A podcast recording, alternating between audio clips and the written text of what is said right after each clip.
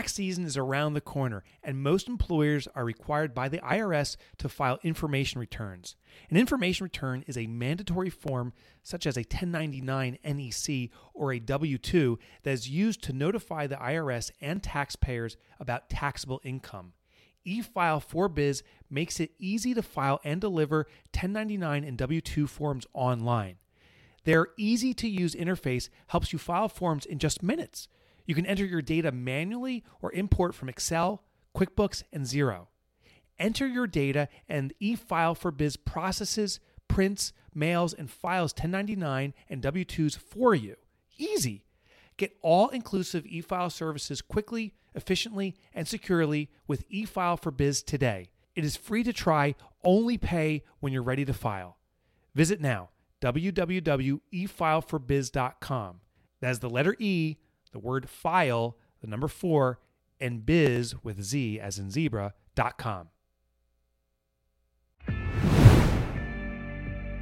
They're playing with basically the same hard sticks and rock hard ball above the head. And I, I just couldn't believe it. And yeah, I started asking questions and I, you know, didn't like any of the answers that I got. And I still haven't gotten, you know, any answers that make any sense to me whatsoever other than um, the many, many, many, many, many people, girls, parents, doctors, coaches, um, who are on board with the fact, the scientific fact that these girls need to be wearing head protection in a sport, again, played with that you know, stick and rock hard ball. In today's episode, I interview Rob Stoker. Rob is a personal friend of mine through a entrepreneur, entrepreneurs organization called EO. And uh, during this time, when we were in Forum together, a, a group of uh, six or seven guys just working on our businesses collectively, he sold his real estate business to start a manufacturing business, specifically making helmets for a girls' sport that didn't have helmets. Listen in, and uh, you'll discover a unique story. All right, so so let's let's go back to September 11th. So uh, you were a day trader.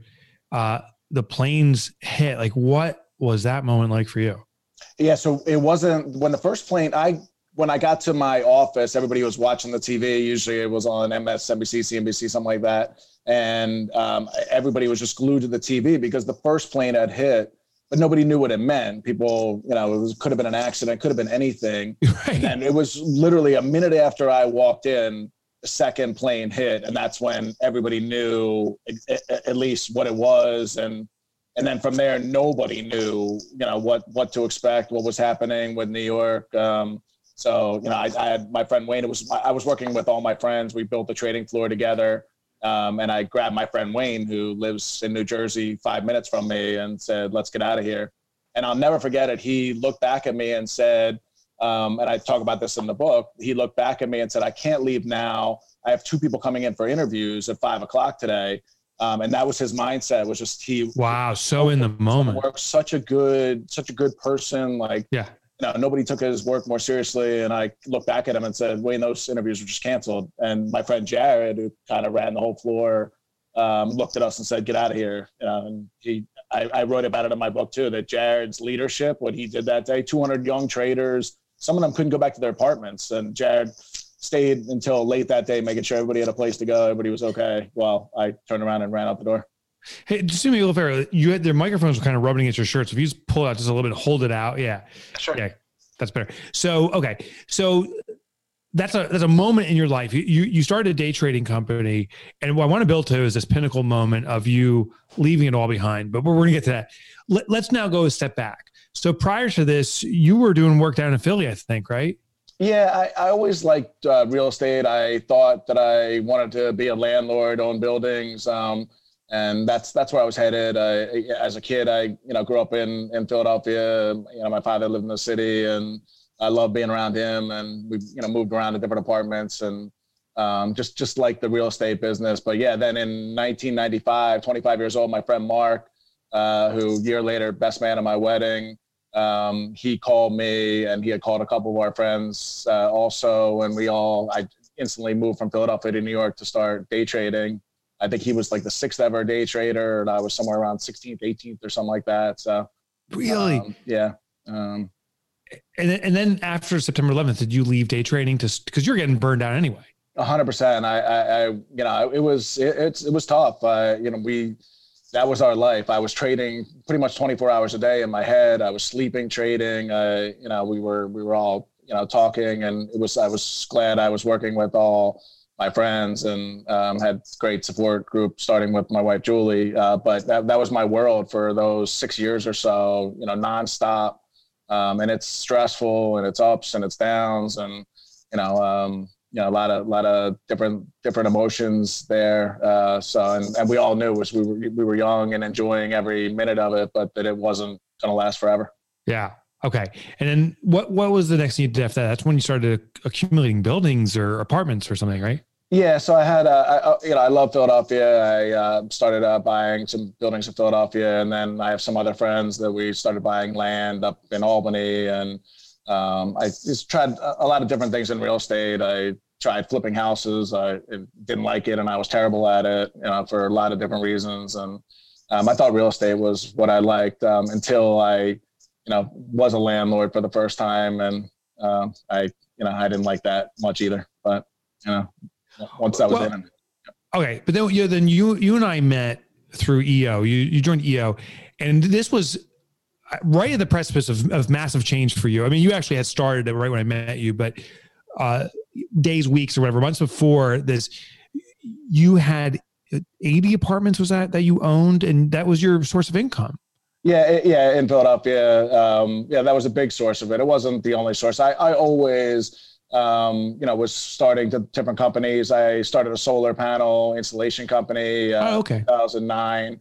I don't know if I ever told you this, but I started it with uh, uh, my neighbor. I just moved into a house, and we both were interested in putting solar panels on our house, and uh, you know, both type of look into it. And we were like, let's start a company. Next thing I knew, we did 80 jobs, you know, in in within a half hour of our house, but uh, within six months, a lot of money in the account, a lot of assets, and you know, my pretty much my neighbor stole a lot of it, and oh. called him on it.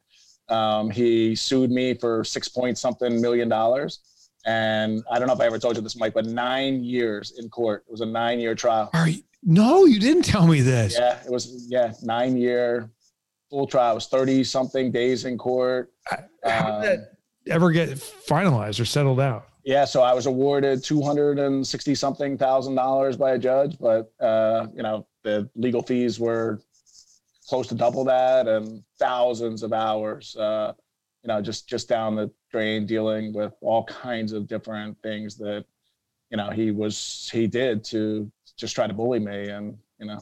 Uh, lawsuits are just horrible. I, I don't think any side wins. It the emotion and the anger um, I, I, don't know if you knew this. I used to be in forensic investigations.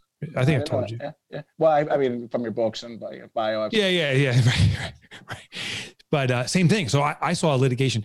Uh, one of my clients, um, and this is this is um, past any sequester thing, was Christie Brinkley. She was getting a divorce from this guy named Peter Cook, and so we were the investigators of that case.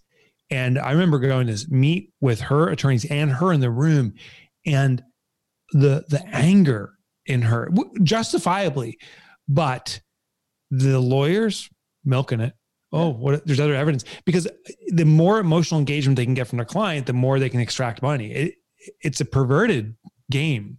Uh, absolutely. If you, I always say this: if anybody calls a lawyer because they're having an issue, like I was having with my neighbor, one of the first things that you'll hear from a good lawyer is i want to get this done quickly. I want to come to a settlement that works for you. I, I you know i want this over. I don't want you to have too much stress.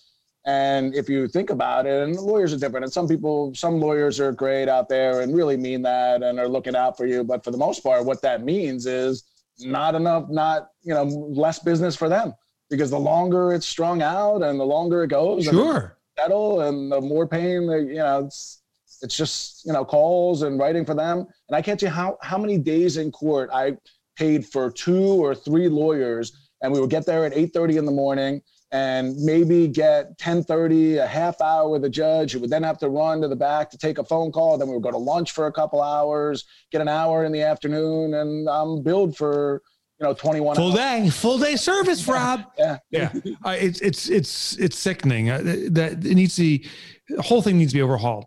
Yeah. But after the solar business, you built another successful business.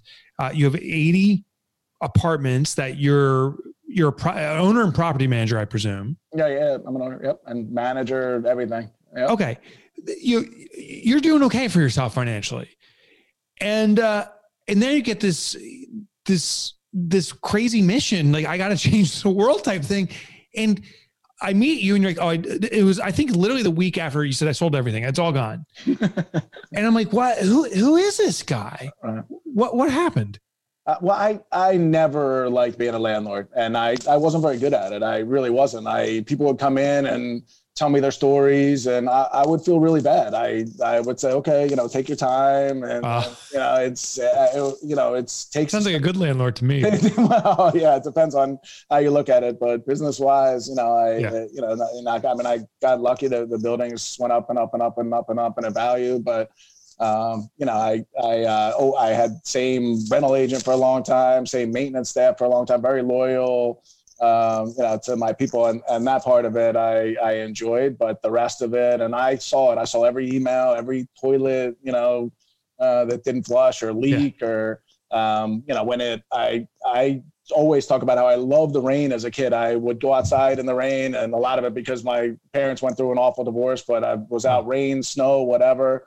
And the, from the day I took, you know, bought that first building, I started hating the rain because, as landlords know, with with a lot of rain comes the potential for leaks. Yeah, and it's yeah. just a nightmare to deal with. Leaks are awful. So okay, so you, you hated the business, but you you felt I don't even want to say in love with something, but let's talk about the helmets now. So, yeah. what inspired you to start Hummingbird, the helmet company? Yeah, it was my girls. It was uh, you know that's I have my four girls and um, I, you know, played sports as a kid, but I, growing up in Philadelphia, I played basketball, soccer, um, you know, a little baseball, uh, city sports, stickball, um, but I uh, didn't know anything about lacrosse other than that it was growing in popularity. And my girls played basketball, soccer, uh, volleyball, uh, field hockey, tennis, everything. Uh, very four very athletic girls. Um, and then my two youngest came to me and asked me to play lacrosse. And I took them to the field, and the boys are on one side wearing these big hard helmets, and the girls have nothing on their heads, and they're playing with basically the same hard sticks and rock hard ball above the head, and I, I just couldn't believe it. And yeah, I started asking questions, and I, you know, didn't like any of the answers that I got, and I still haven't gotten, you know, any answers that make any sense to me whatsoever, other than um, the many, many, many, many, many people, girls, parents, doctors, coaches, um, who are on board with the fact, the scientific fact that these girls need to be wearing head protection in a sport, again, played with that, you know, stick and rock hard ball. So, so your questions were around injury, I presume, concussion, maybe other questions too. What, what are some of the stats? What are the feedback you were getting? Yeah, so I didn't that part of it I didn't ask any questions about. I I know that head trauma, head injury, they're part of sports. I I'm a huge football fan and um, yeah. you know the, the way that the game has changed i think is great i it's uh, you know especially as i get older and you know you see those hits to the head um, and you hear the stories and uh, one of my partners in this headgear makes our uh, interior padding uh, is Shawn Springs, who played in the NFL. Uh, he makes our interior padding. Just a great guy, and he knows so many players who suffer years after. So I knew about head injuries, and I'm not even close to being a doctor, as you know, but I know they have long term effects. And yeah um, what just a single blow to the head, and I I picked up that rock hard lacrosse ball, and again, you know, it's it's it's whipped in the air hard, and girls are running everywhere. And the other part of it is I know I've seen it firsthand with having my older sisters, you know, when when they were young, play sports, and then having my girls play sports, and even watching sports evolved as as they've played it. My oldest is only 21, but it's evolved in the 15 years or so that I've been around youth sports. Um, these these kids, these girls are getting bigger, stronger, faster, more athletic. Um, it's great. I love that part of it. They're, you know, they're aggressive. I, you know, I love all that. I just, you know, it just didn't make any sense to me that first and foremost, we're not looking out to protect their heads. Yeah. And uh, I remember hearing a commercial or seeing an ad, and, and this opened my eyes to, to the whole situation with concussions specifically. It said a concussion it is a brain injury. And that was like, oh my gosh, it's it's not, you know, it's not a little bruise. It is a brain hitting against the wall of your head, right? Absolutely. And if you you know, in, in my book, I, I write numerous, I actually let the girls write their stories, and numerous girls wrote their stories and if you read what they've been through years and years and years and continue to go through years and years and years after, like I said, just one single accidental ball, mostly in warmups to the head, just one, and what they go through four years and then years later. And the girls that I've gotten to know are still in some way, you know, they're, they're suffering and whatever, you know, they're, they're all great and they're, you know they're trying to move on with their lives and doing well. And um, but they will tell you some of them will just flat out say there's not a day that goes by they don't get a migraine. Uh, some of them will tell you they you know it's so frustrating trying to read now and learn something it's not the same. Uh, they will all say it's not the same. Uh, uh the girls that i've met and uh, you know the girls that i talk about and when they write their stories you know their, their life has changed and again it's you know, to us, not all concussions are preventable, um, but certainly there are some of these that, you know, this design and the engineering and the standard that went in um, to, you know, withstand some of that ball and stick to head impact. It just it makes too much sense. That's why the title of the book is "It's a No Brainer" because it truly is. Yeah, so just so our, so our listeners know for sure, the book is called "It's a No Brainer" by Rob Stalker Stoker. It's on Rob Stalker. That's funny, Rob Stoker. It's on uh, Amazon right now. Um, you kind of have to stalk the coaches and stuff. So here's what, what I wanted to explore. You have created a helmet, hummingbird uh, girls lacrosse helmet. It it services this need to protect girls athletes heads yet there is this community coaches others who are like not not today not now never. Why? You think this is so obvious that every girl would have a helmet but it's it's moving at snail's pace. In some cases it's not moving at all. Absolutely. I, it's so when you know when i had the uh, when i said that night uh, that these girls' heads needed to be protected, and I found nothing online, nothing available. Um, right. I, I, started making calls the next day to some friends, and um, you know, at first naively, it was how difficult can it be to make you know something to protect these girls' heads. And what we found out pretty quickly was really difficult. So basically, U.S. Lacrosse, the governing body of lacrosse, with ASTM, who was a you know an independent standards committee to create standards, created this standard for headgear that is soft. I say headgear because you have to be able to squeeze it. Okay. So it has to be soft, but yet it has to be able to withstand that 60 mile an hour rock hard ball to the headgear. 60 miles an hour. 60 mile an hour rock hard ball. That was by far the most challenging yeah. test to pass. So at first we had soft products that went in there that just failed that test miserably. And then also the stick to head impact, there's a drop test. So it's three tests uh, football helmet just has to pass that one drop test. It just has to be hard. This had to be soft and withstand those blows. Not easy to do. I mean, it was, so I talk a lot about in the book. That was step one. I I knew there would be a transition, uh, just like there's been in every other sport, football or hockey. If you you know, remember 40 years ago they had a grandfather helmets in the ice hockey. Yeah, I remember that. The guys wearing no helmets at all playing. It was crazy. Because because players had played their whole lives without it and they said, no, we're not going to do it. So they said, okay, anybody coming into the league who's new, I think it was grandfathered in. So if you were in over 10 years, you didn't have to. And then years later, it was down to a couple people, you know, wear, not wearing a helmet because they didn't have to. Uh, so I knew there would be that transition. I, we say go to a ski slope. We went to a ski slope 15 years ago. I went to a good skier with a helmet. They would have looked at you and said, "Get that up away from me! I'm a good skier. Go give it yeah, to a little yeah, kid yeah, or something. I'm fine." Now you go. Everybody's wearing a helmet. It's that, that. So I knew there would be that transition, but I also knew that common sense um, should win out, and I thought that safety was everybody's number one priority. That's what I assumed, and clearly, at least when it comes to this, uh, it's not. There was real resistance, real venom. And at first, people were standing in front of it saying that they didn't like it. And, you know, there was this fear of the gladiator effect.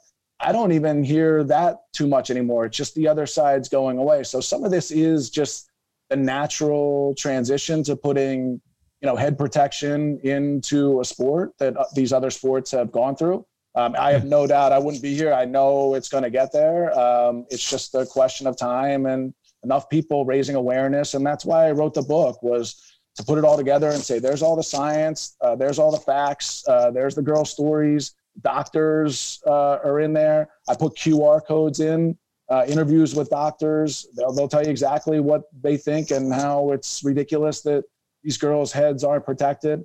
Uh, but it's U.S. lacrosse, the governing body of lacrosse that everybody's looking at.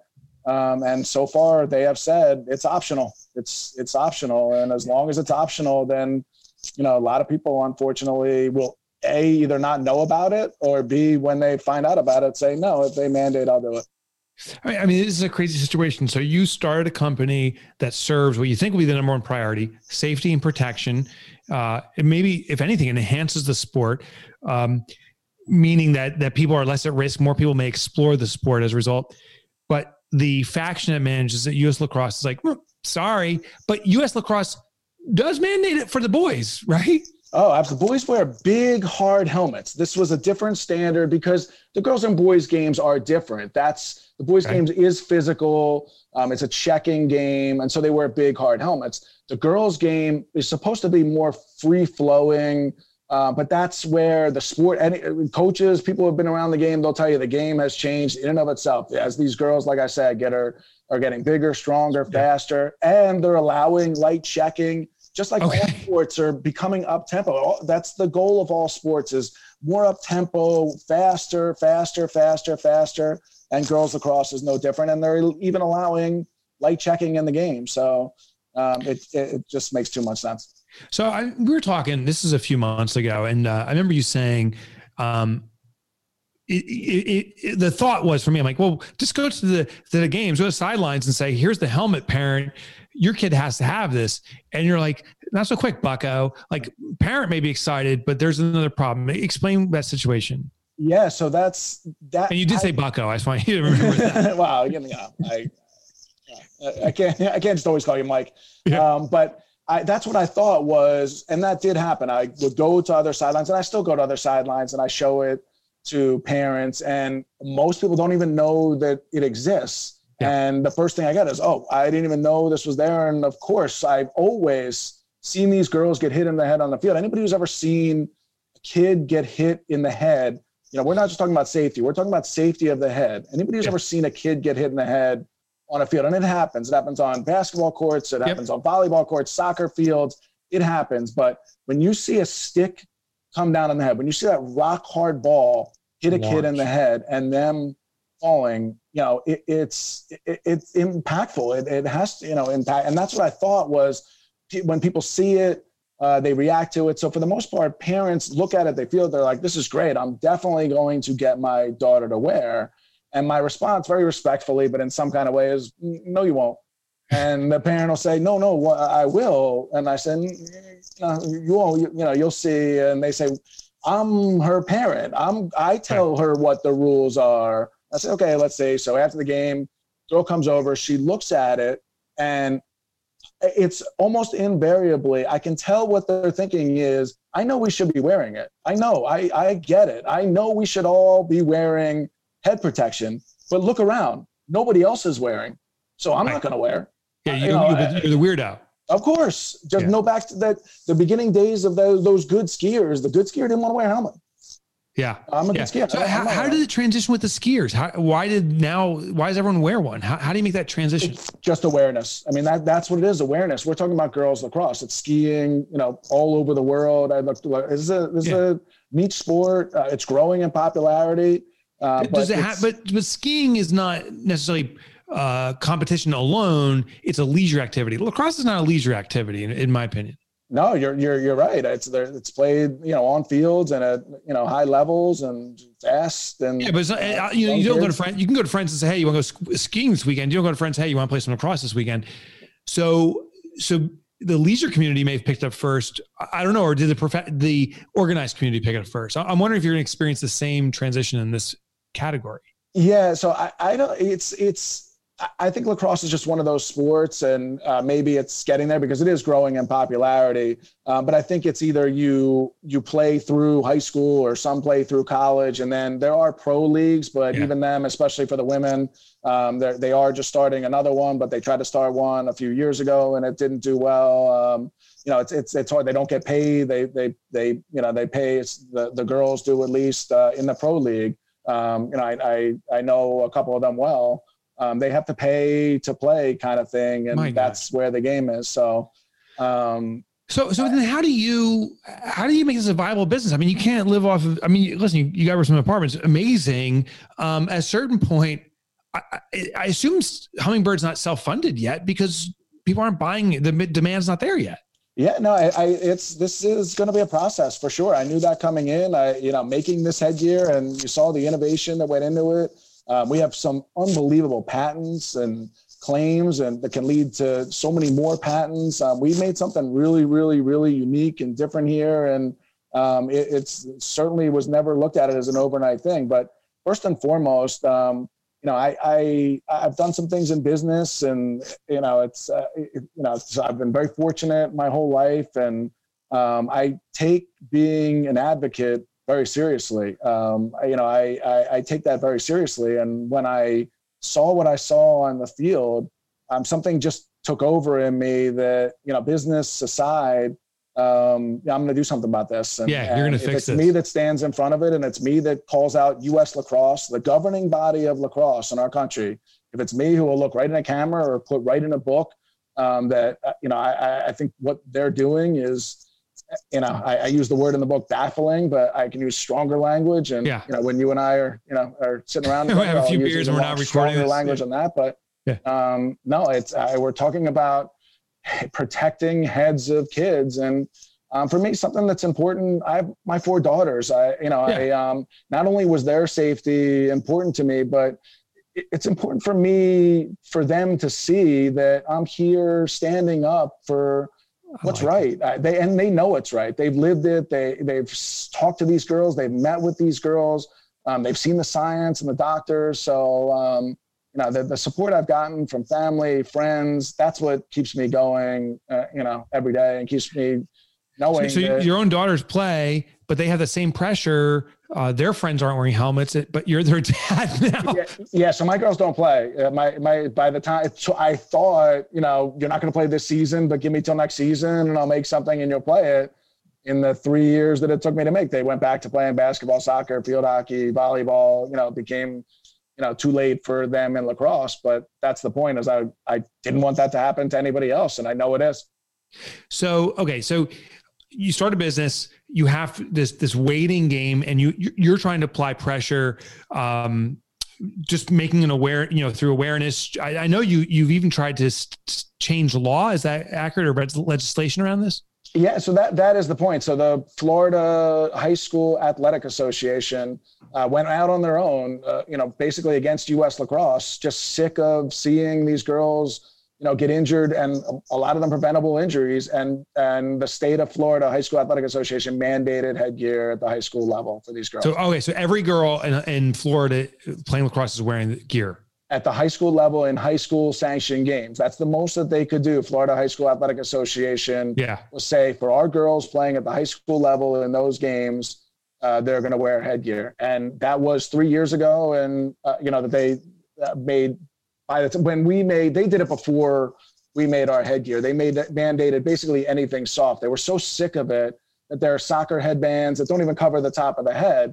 Um, that they, they, if you sent them something that was soft, they said every girl's got to wear one of those. So it was a lot of headbands and yeah, kilos. There was nothing. So when we made our headgear, um, that's when they mandated that it has to be official, uh, you know, uh, um, ASTM approved, certified, SEI certified headgear on the fields. Um, that's that's what they decided to do in Florida. And are are other states following course now? They trying to look at what Florida's doing, saying we got to do the same. Some states are fully talking about it. Some states see the issue and uh, recognize its importance, and other states, um, you know, are just simply going to follow U.S. lacrosse's lead. Um, even the NCAA uh, or the NFHS, National High School uh, Federation both have said we're just going to follow U.S. lacrosse's lead. My gosh. So so you as an entrepreneur, you you invest in creating this helmet. Now you have to invest in promoting it. Uh, and I have my old lacrosse helmet, so I played in college. That's a old uh, uh, lacrosse helmet. Um, you have companies like this who've been around since this looks apparently was made in the 1800s.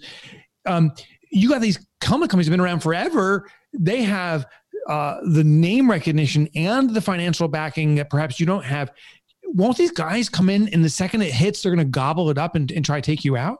No, I, I mean, I that I I've been around business long enough, and um, I, I, have a, just an incredible team around me. Uh, lawyers, um, our uh, our patents are unbelievable, uh, Mike, and um, that was fully part of it. Was you know taking the time to make something. We were aware that, and we wanted to be that.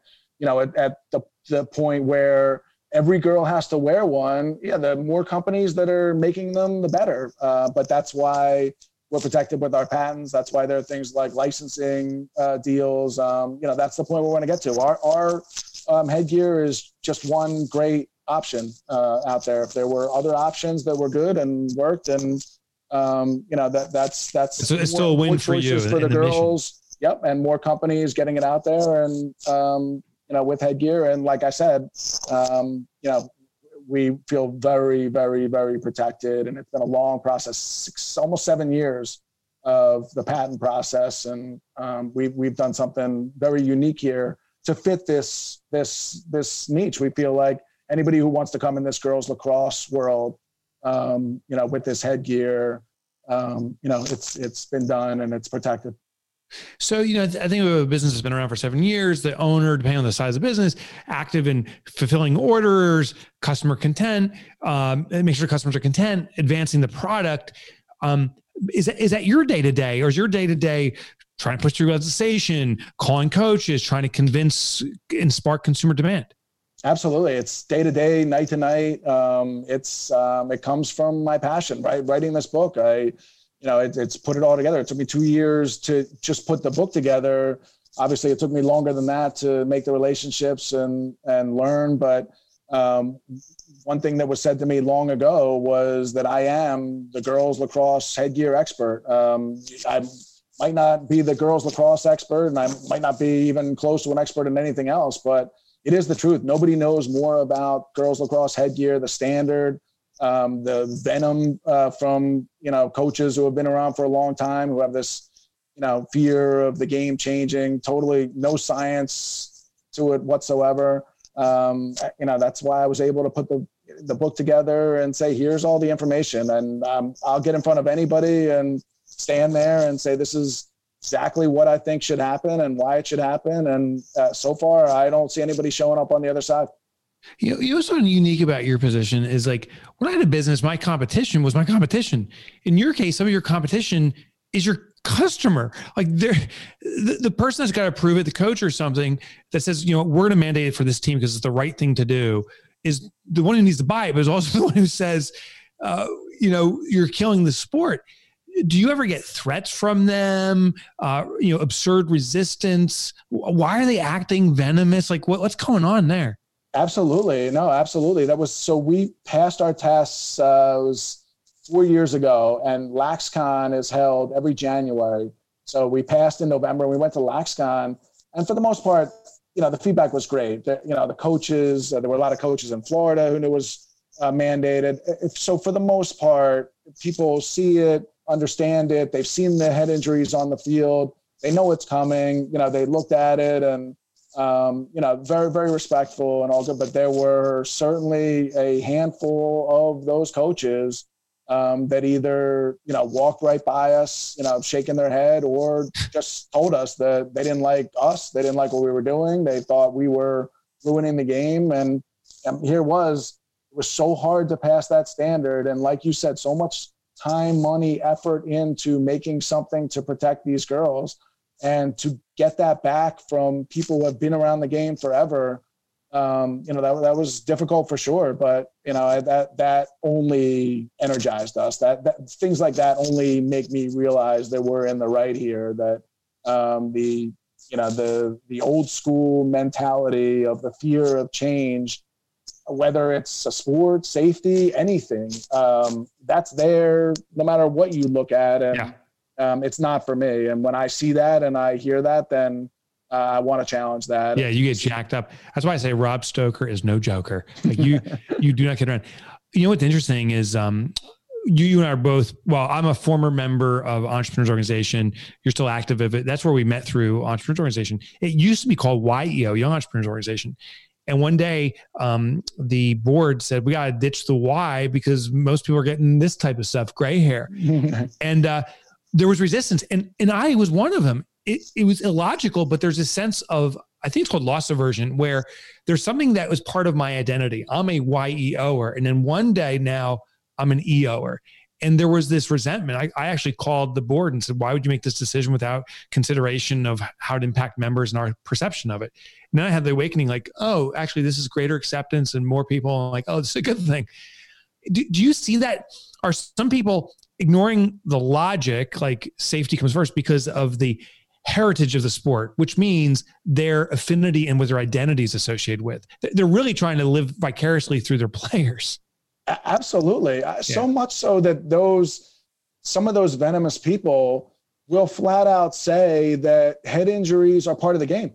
Uh, oh. I suffered, I played, I got hit. Yeah. Um, we, we are, I mean, you think about it. How long was it that the NFL, you know, that was, you know, what, to whatever extent they were denying, um, you know, the, the correlation between long-term effects. Totally, 15 right? 15 years ago, wasn't that long ago.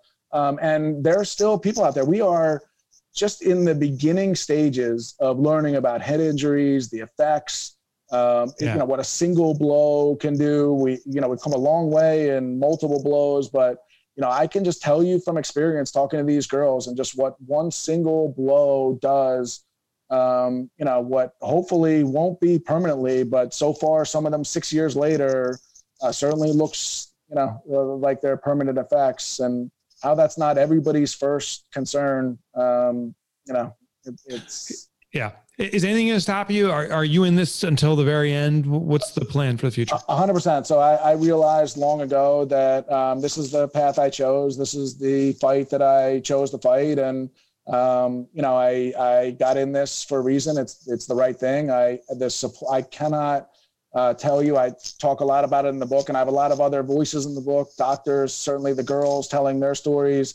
Um, read read one of those stories uh, from the girls and what they've gone through. Read any of those doctors who um, say it's time for girls' heads to be protected in, in lacrosse.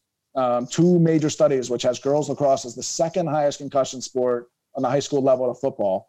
Um, other studies, you know, they're, and and those are studies which studies about head injuries, uh, they're not even close to being exact. Um, most concussions aren't even reported. Uh, and, and you said it best when we first started. Concussions is it's a word that people use, but it's it's head injury, it's head yeah. trauma, and how you define it and what that looks like for that individual, it's different for everybody. One girl that I met um, in Florida, um, she had eight medicative shots in the back of her neck uh, from a blow that she took. She was helicoptered to the emergency room. And over years, eight medicated shots, none of them work, just to try to alleviate the migraines that she's she's feeling in her head. Um, and uh, you know, read that story and say that yeah, all of us are yeah. So um, no, my my passion's here. I'm not going anywhere. I, um, I love it. You know, until it's mandated, and that's why on the website I created for the book, it was my my mission will be complete when U.S. lacrosse mandates. Um, and then after that, Mike, yeah, from going back to our previous conversation, then I'll talk to you about taking down a legal system. yeah, or we can start a day trading business together. Yeah, we, we, we could. Rob, thank you for joining me. It's it's an honor to see you serving a mission at such a high level, and that you're so committed to it. It's it's good to see someone take a stance and say this this will not I will not allow this to be the way it is anymore because it's wrong. So thank you. I, I, appreciate it. And I, I think you know me well enough to know that I'm, you know, I, I take stances, but not that many. This was one that from, like I said, from minute one was, I'm going to take the stance. It's going to be me. I'm going to stand in front of it. I'm going to write this book eventually to put it all together and get the information out there. And, um, you know, I, I, thought it would have happened by now. It's going to happen, whether it's another couple of years. Uh, you know, I'll be patient. I'll keep plugging away, making those calls, talking to doctors, coaches, girls, um, you know, and keep pushing U.S. lacrosse. But Yeah. I really appreciate you for having me on. Obviously, this is you know what what I'm trying to do is get all the information out there, and you're awesome. Keep, keep you know, if I see You're everything you're doing, keep keep doing what you're doing, my man. All right, brother. You won't be stopped. Be well. I appreciate it. Thank you, Mike. Okay. Bye. Okay, so that was Rob Stoker. He's no joker. What do uh, what do you all think about that story? I just don't understand it. I do not understand not mandating a helmet for girls when you already mandate a helmet for boys. It's like, I, I- and Mike, I thought how you said it best, ignoring the logic for the heritage of the sport is what they're doing. And it's just mind boggling to me. Yeah. I like Could when he you said, like, you would think that common sense and safety would win out naturally. No, And I would think that. But I guess you really can't underestimate, you know, people's conceptions around something like that. yeah, It's crazy. it is. Well, there's that behavioral phenomena. There's multiple, but there's a there's a thing called loss aversion. Once we experience something, experiencing change around that and not having that anymore, become we have an aversion to that, a massive aversion. And so I hear is the coaches didn't grow up with those rules. You know, I walked uphill both ways in the snow to school, so you have to also. Yeah. There's that implied necessity for everyone to replicate what we followed, even if it's detrimental. Yeah. I mean, we're talking about brain injuries, though. I know, I know. It's not like resilience building, it is traumatic talking- brain injury. Oh, rub some dirt on it. There's definitely resilience, at least how it's perceived. I'm not saying it is, but rub some dirt on it. Walk it off. Yeah. Don't be a Kelsey. That's what they used to say to me. I think it's crazy. So I I was immediately um, reminded of a hockey player named Derek um, Bugardner, and they call, they called him the Boogeyman. And uh, this was a guy who he was unofficially the enforcer of the team, and the enforcers in hockey are basically the ones that are just bigger than everybody else. They don't have the finesse that, that everybody else has on the team, but they are huge for defense and getting into fights and basically like putting people on the other team in their place when they screw up. And the NHL will deny this position, but it is a very real position.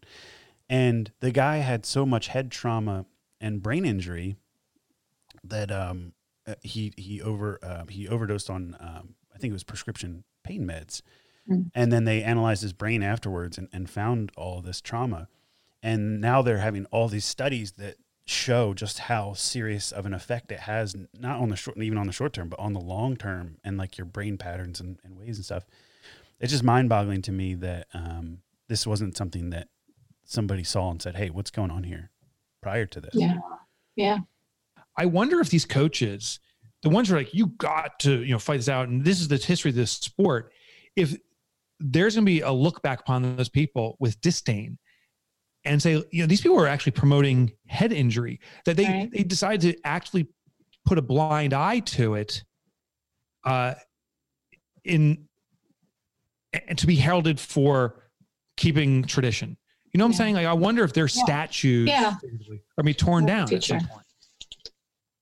I mean, I, I don't, I don't think they're actively promoting it. But if you ask them directly, what's the reason they'd be against wearing girls wearing helmets? What I mean, what what's their Well, so you you heard Rob say he was like, well, for the first argument, which is their logical argument, is well, if if they put these helmets on, they become warriors, meaning you amplify the combativeness of the sport because now you can swing your stick and hit someone in the head, and the consequences are less, so it becomes more aggressive. Which it sounds like statistically that's absolutely not true. Mhm. The, the second thing is it, it takes away from the tradition of the sport. That's the biggest thing. And tradition, I think, is defined individually by these influencers. Their definition of tradition. This is what I experienced. This is what I want. Yeah. Therefore, it's tradition. Yeah. Why is it so painful for us to abandon tradition? I know. mean, We didn't do it. Seatbelts. We've done it. We've done it. but seatbelts, that took forever. When I was growing up, uh, maybe you too, my mom threw me in the back seat and um, some, my mom actually forced us to wear lap belts, but in some cars, like you don't put a belt on. Right. you, know, you climb around.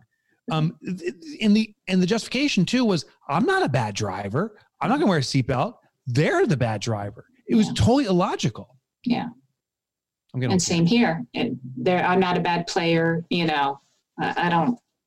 I don't know. Just it's But here- it's here's, so dangerous. here's the bigger story. Here's a guy, Rob Stalker, who Sto- I keep saying Stalker, Rob Stoker. yes, I like Stalker better. Rob Stoker, who abandons or sells his business, um, which is making a lot of money, to do something which probably isn't making as much money. Yeah.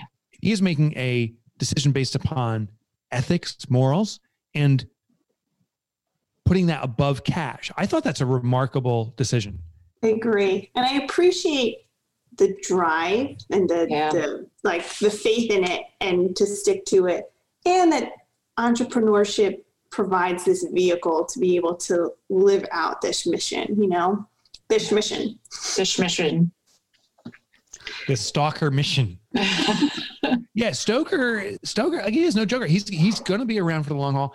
I, I don't know if these other people really know what they're up against. Like, I think finally someone's drawn a line in the sand. Rob has, and he will not be stopped. I, I know a little bit of his personal history. When when he gets his mind on something, no pun intended, because he's protecting minds. But when he gets his mind on something, he is not ever going to stop. And uh, he's in this for this. I think for his eternity. I mean, if it's another two years or another 20 years, doesn't matter. Does not matter. He's not leaving. So my niece, um, they both play field hockey, and I remember when I was in high school, I was friends with a, a couple girls on the field hockey team, and I come into class one day, and this girl who was a forward for the field hockey team, I mean, I think she was like all state, she was unbelievable, had a giant, like her eye was completely swollen, huge bruise and everything. Well, it turns out she got nailed in the face with a, a hockey ball. Yeah. I didn't realize how hard these hockey balls were until later after uh, this school day was over and we had practice. We're on the soccer field and I go over and I grab one of these hockey balls. I'm like, this is harder than a baseball. Like this thing is legit, like just like a solid rock. Like if you get hit with this thing, I can't imagine like you just fracture everything. And they never wear uh, any Yeah. helmets or anything. Uh, uh, It's just it's it's odd. It's very odd. So Yeah, I'll, it's I'll give you an insight. odd. I'll give you an insight into lacrosse. The the girls' ball and the boys' ball is the exact same density, same material. I played lacrosse for eight years, and whenever we walked on the field, this was high school and college, the coach would say, "Everyone, helmets on immediately." Every single time, you were not allowed to step on the field without the helmet on. Not because you're about to have contact with another player, it's because the ball was being winged around Mhm. Yeah. Yeah. and the girls they don't have the physical contact but the ball is being winged around the same ball Yeah. the same velocity the similar everything yeah. The logic doesn't make sense. It And you would think doesn't. because men have been wearing it for so long that there's this precedent. Yeah. That's what's really crazy. It'd be one thing, yeah, if you were starting from scratch with both boys and girls, yeah, then maybe, but the boys are already wearing them. That's just wild to me. right well the boys sport is there's physical body checking and contact like Right. you some of the play I, I would argue some of the contact in lacrosse is as violent as you see as football contact Oh, definitely. Yeah. So you experience that. In the girls' sport, that's prohibited. I'm sure accidents like that happen, but there's no intentional. So in boys, it's intentional. I, I think the pads, so we wear shoulder pads. Uh, you wear, uh, some people wear chest and even rib ga- cage protectors. Um, I wonder if if the helmet was because of that level of contact was permitted and is encouraged as part of the sport. I wonder if because the girls don't have that physical contact that they're they're saying the helmet is inconsequential when it's it's highly consequential. Yeah. That's- Yeah, I, I think it's there's more. no going back with the head injuries. I mean, they just build on each other and build on each other. And once you have concussive syndrome, it's it's ridiculous. It's horrible. It it just it's ongoing um, debilitation. You can have you Oh, can yeah. develop headaches that put you out for weeks at a time. You can have nausea that puts you out for weeks at a time. You literally cannot function anymore. So why risk it? Why Right. risk And it? it's like your kids. This is a younger Yeah. generation. You know better now. We have Yeah. the research now. Yeah, exactly. Sorry, Jerry, I didn't mean to interrupt you. Oh no, no, I totally forget what I was going to say now. So, uh, well, we, we want to hear what you, our listeners, have to say. What do you think about Rob Stoker and his commitment to changing an entire sport? Uh, his commitment to starting a business where there's massive resistance. The customers, the people who need you, don't want you. what about starting a business in that field? Tell us what you think. Please rate us, review us, make sure you subscribe, and uh, let's do let's do a little game. Do you have a lacrosse game this time, Jay Schlone? No, because I uh, I remember I told you I messed up my trivia. However, I will try and segue this as best I can. So you know how when you get hit with a lacrosse ball, it hurts. yeah. You know what else hurts? Getting a tattoo. Oh, yeah. So That works. We have some tattoo trivia. I love it. That sound that was like one of Mike's segues right there. That was- that was a good one. S- Speaking of uh, coffee mugs, I, my friend has a Lamborghini, and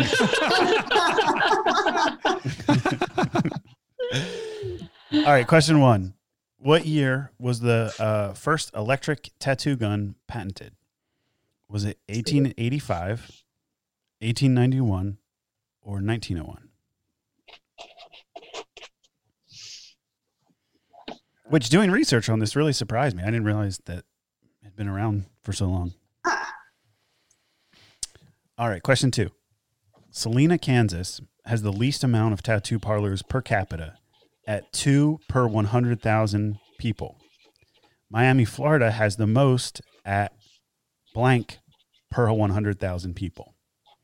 Is it A13, B19, or C24? So if you want to get attacked, go to Miami. Because they do the most of it. Clearly, there's a lot of tatted people down there. yeah, no, they have, yeah, there's a lot.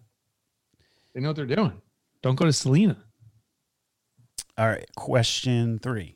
The most commonly tattooed area among women is the blank. Is it the lower back?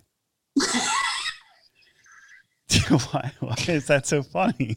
No, because it's Hands down. very risky questions. Yeah. Why? yeah. Uh, is Yeah. it the lower back, Yeah. the wrist, or the ankle? I feel like wrist is a recent phenomenon. That's a. I'm I'm between wrist and ankle right now. As well. Yeah. No crosstalk. You guys. Can't, Oh, no cross- no cross- no crosstalk. All right, and then finally, tie, a tiebreaker question. Uh, on the other side, what is the most commonly tattooed part of a man?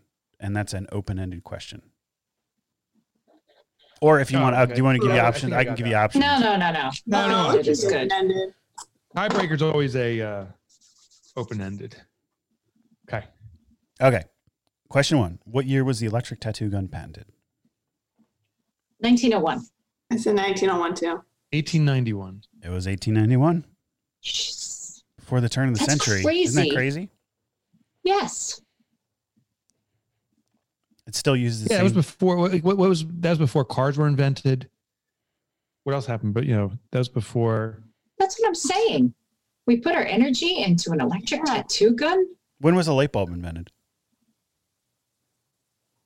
Um, it was. Oh, that's a good question. I don't. mean, Was that Kelsey. I, Kelsey's little think it side. be like. My guess- you should know this. We My should. We guess should. is This like- is sad. We don't know this. I want to say like It is that. 1910 or something. 19 maybe 1905, 1910. I was gonna say 18 something. No, I thought. I thought it was like. Uh, yeah, it was like 18. 1878 and 1880. Yeah, 1878, 1880. So it was like t- 10 years before. That's crazy. And who First was it? Edison who lamp invented or he just rip off the patent? Edison uh, worked with Tesla, and then they split. And I think I think Tesla might have gotten it first, but he didn't patent it. I think Edison patented it. Edison ripped it off. All right, what's Yeah. number? Uh, let's go number two. Am I wrong? Was that? Did you say no? Was I wrong on that? I don't know, I but they're giving credit to Edison for Oh, okay, yeah. inventing it, so patenting it. Okay, question two. Uh, Salina, Kansas has two uh, tattoo parlors per 100,000 population. Miami has what? 19. 24. 24. 24, yeah. Yay, I got one right today. 24 per Oh, 100,000. That's a lot of tattoo parlors. that is. The most expensive tattoo artist in the world, I found out, uh, is $1,000 for the first hour. Mm. Isn't that insane? So, so you, you know, some other tattoo person's like, I'll be a thousand and one for the first hour. Like everything's wrapped up that one. yeah, yeah. The second you make that public, someone's like, oh, I'm, I'm more expensive. That's, I think, you know, in general, that's the one thing you don't want to find the cheapest price on. Uh, That's exactly. tattoo. That's no, right. I agree. I agree. Okay, the most commonly tattooed area among women is the uh, lower back, the wrist, or the ankle? I Ankle. went with wrist. Lower back. Yeah, wrist. Oh, you all said something different. Yeah. It was ankle. Yay! Wow. Yeah, Shoot. and I think wrist is a more recent phenomenon. Yeah. Amy, are you three for three? No, no. Two. Two for three. Oh, thank you anybody for else? answering for her. I appreciate it. Town, town, Elsa town. everything.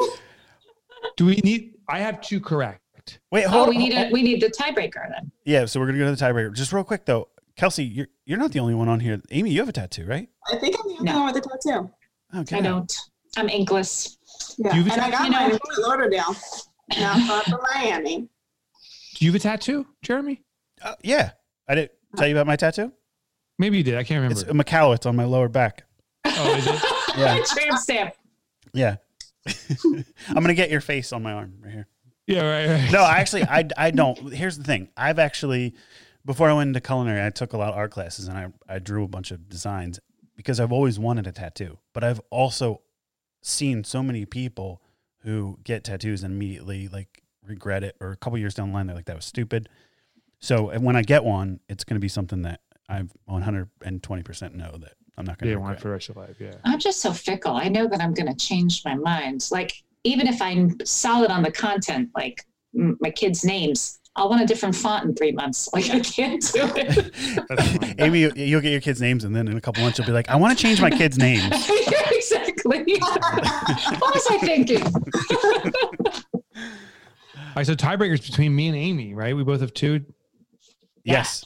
Okay, so tiebreaker. Where, what, what place on the man is the most commonly tattooed part? Arms. Bicep. I put arm also. Oh, okay. Uh, now, to be clear, there's uh, you gotta you gotta be a little more specific. So, well, it's only me and Amy. So, uh, do you have two, right, Kels? Are you in the Like tiebreaker? zero right. So you can you can give a suggestion, Kels, but you're not in the vote. So, Yeah. you you mean uh, if it is, I'd say bicep too. Like they do that ring thing. I'm going to say shoulder. Oh, shoulder. Amy got it.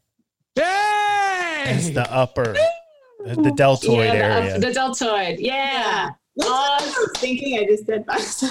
At first, I was going to say sleeves, and then I was like, no, more guys will have to hide it if they have like a profession where they're not supposed to have them or something like that. So look at that. I think particularly like even like the older guys in the army. the Navy. My dad had his yeah That's a pie on his belt. Yeah. And he had a naked lady on his leg that he later put clothes on because he couldn't go onto the beach with it. Obligatory naked lady. All right, so Amy won. You're awesome. Yay! Thanks, guys. now you gotta get tattooed to celebrate it, Mike, Amy. Okay, So I don't know when this episode goes live. I think it's right in the middle of the holidays, right? uh, I think it's just after. After? Uh, uh, I'll have to look at the. Well, whatever. We either we're wishing you happy holidays or we We were wishing you good times. We're good wishing you holidays, but no matter what, we are wishing you good times. Don't forget to rate us, review us, and subscribe. And uh, also, please email me a question, any question you have around business. We want to talk about it at askmike at mikemichalowicz.com. And make sure you go to YouTube. I know there's a lot of things you got to do, but it will serve you. So go to YouTube and subscribe. All right? We good, Jeremy? I thought you were waving.